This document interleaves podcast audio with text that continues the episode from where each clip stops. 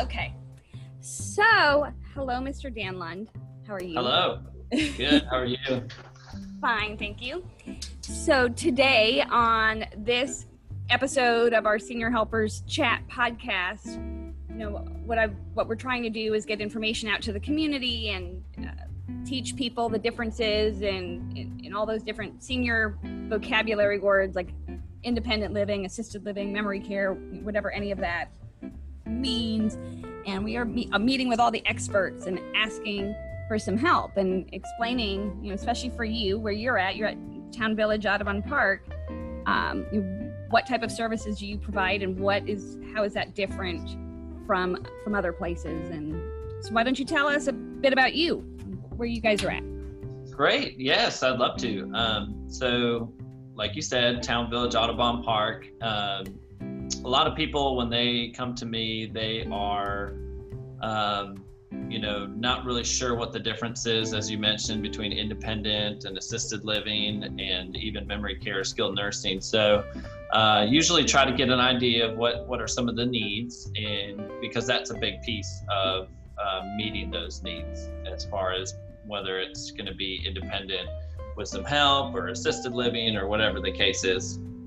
So, everything we provide in independent living is non medical, meaning um, we're not going to have a nurse on staff, um, even though there are third party um, doctors that can uh, make visits or we take them to their uh, doctor's appointments with our transportation service. But um, as far as our staffing, it's all non medical. And if there's any medical needs, that's handled through third party. So, Um, so, go so ahead. what's the like define medical and non-medical to somebody in the community? What does that mean? Well, for example, what we provide um, is a full dining service. So all three meals of the day are provided. Uh, a housekeeping service and uh, transportation. So that's included in the monthly costs for us to take you to your doctor's appointments and to um, outside of a pandemic to shopping centers and recreational outings.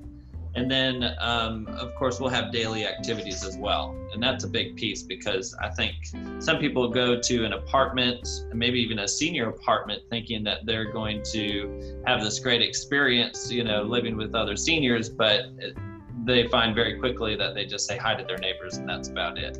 So having that uh, daily activity is a big piece for engagement and making friends and feeling part of a, a community and a home.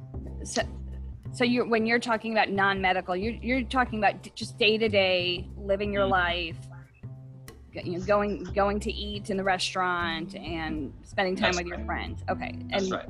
and then Now- medical.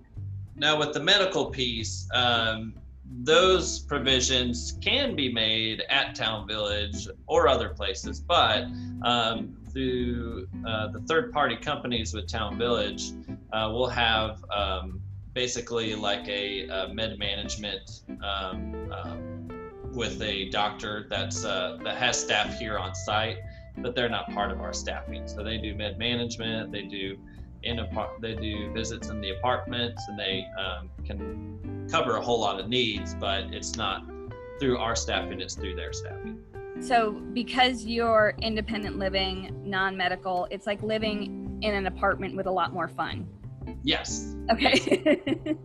i've heard people say this is like a cruise ship it never leave So, okay.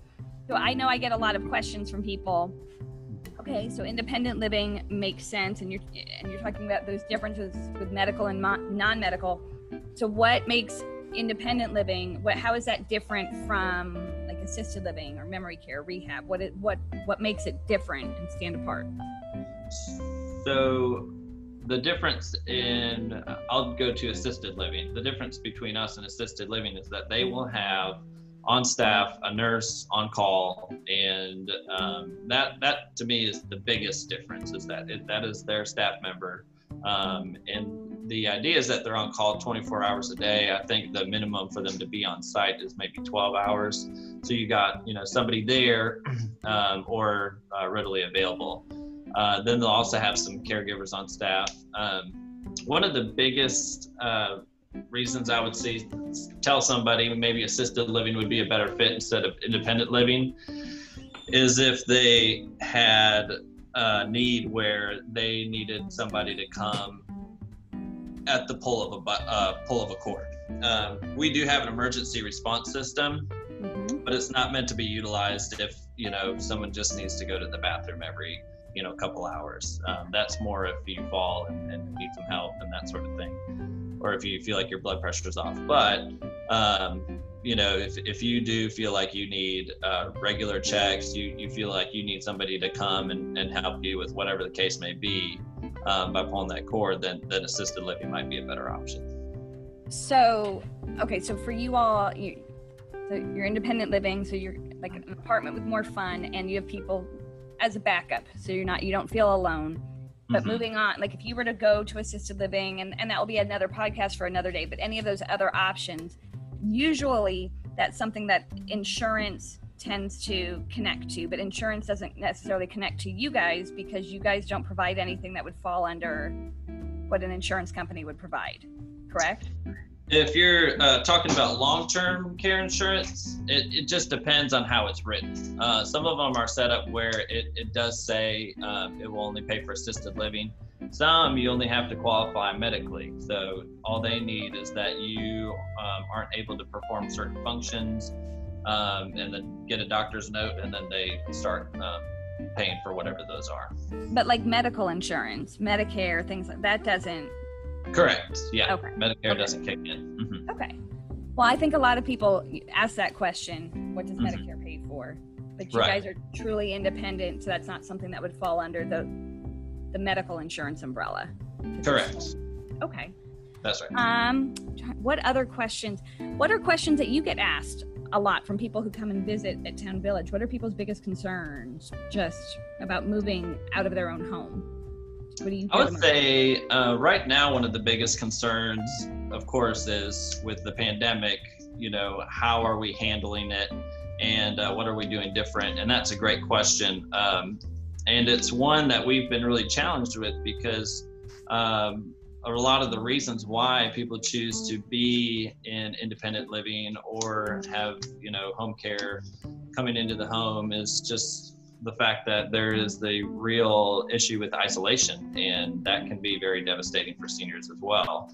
Um, not just emotionally but you'll see physical declines um, rapidly in in those types of situations. So um, so balancing that, uh, what are we doing to make sure everybody's safe um, while also being able to uh, not isolate every one of our seniors who we um, care dearly about. So uh, we are delivering meals um, instead of having the dining room open. We are doing activities where people are wearing masks, but also spaced apart. So um, we've just had to get really creative where, um, you know, before we would have about um, you know eight to ten activities a day where people are you know engaging with each other and having a good time uh, to where you know we basically have to limit how many people are in a room and and uh, you know have to maybe do events more than once so that multiple people can do it um, you know that want to. So it's just a little different right now. Which is why we're doing this over zoom instead of in person. Correct that's right. Trying to keep everybody safe. Well, um, I think that's it for my. I have. I can sit here and think of a zillion more questions, but I think that left. Oh yeah, we could go all day. but I think that leaves us off with just a good start for people if they wanted to call you over at Town Village. Uh, what's what number? How do they contact you? I'm glad you asked. The I'll go ahead and give you my direct line. It's 901 374 7342. And I would love to hear from you. That's Mr. Daniel Lund over at Town Village. Well, thank you so much for joining us today, joining me today with our podcast. Hopefully, we can give some new information to people out in the community. And I know we'll do this again soon. But thank you so much. I really appreciate you being here. Thank you, Michelle.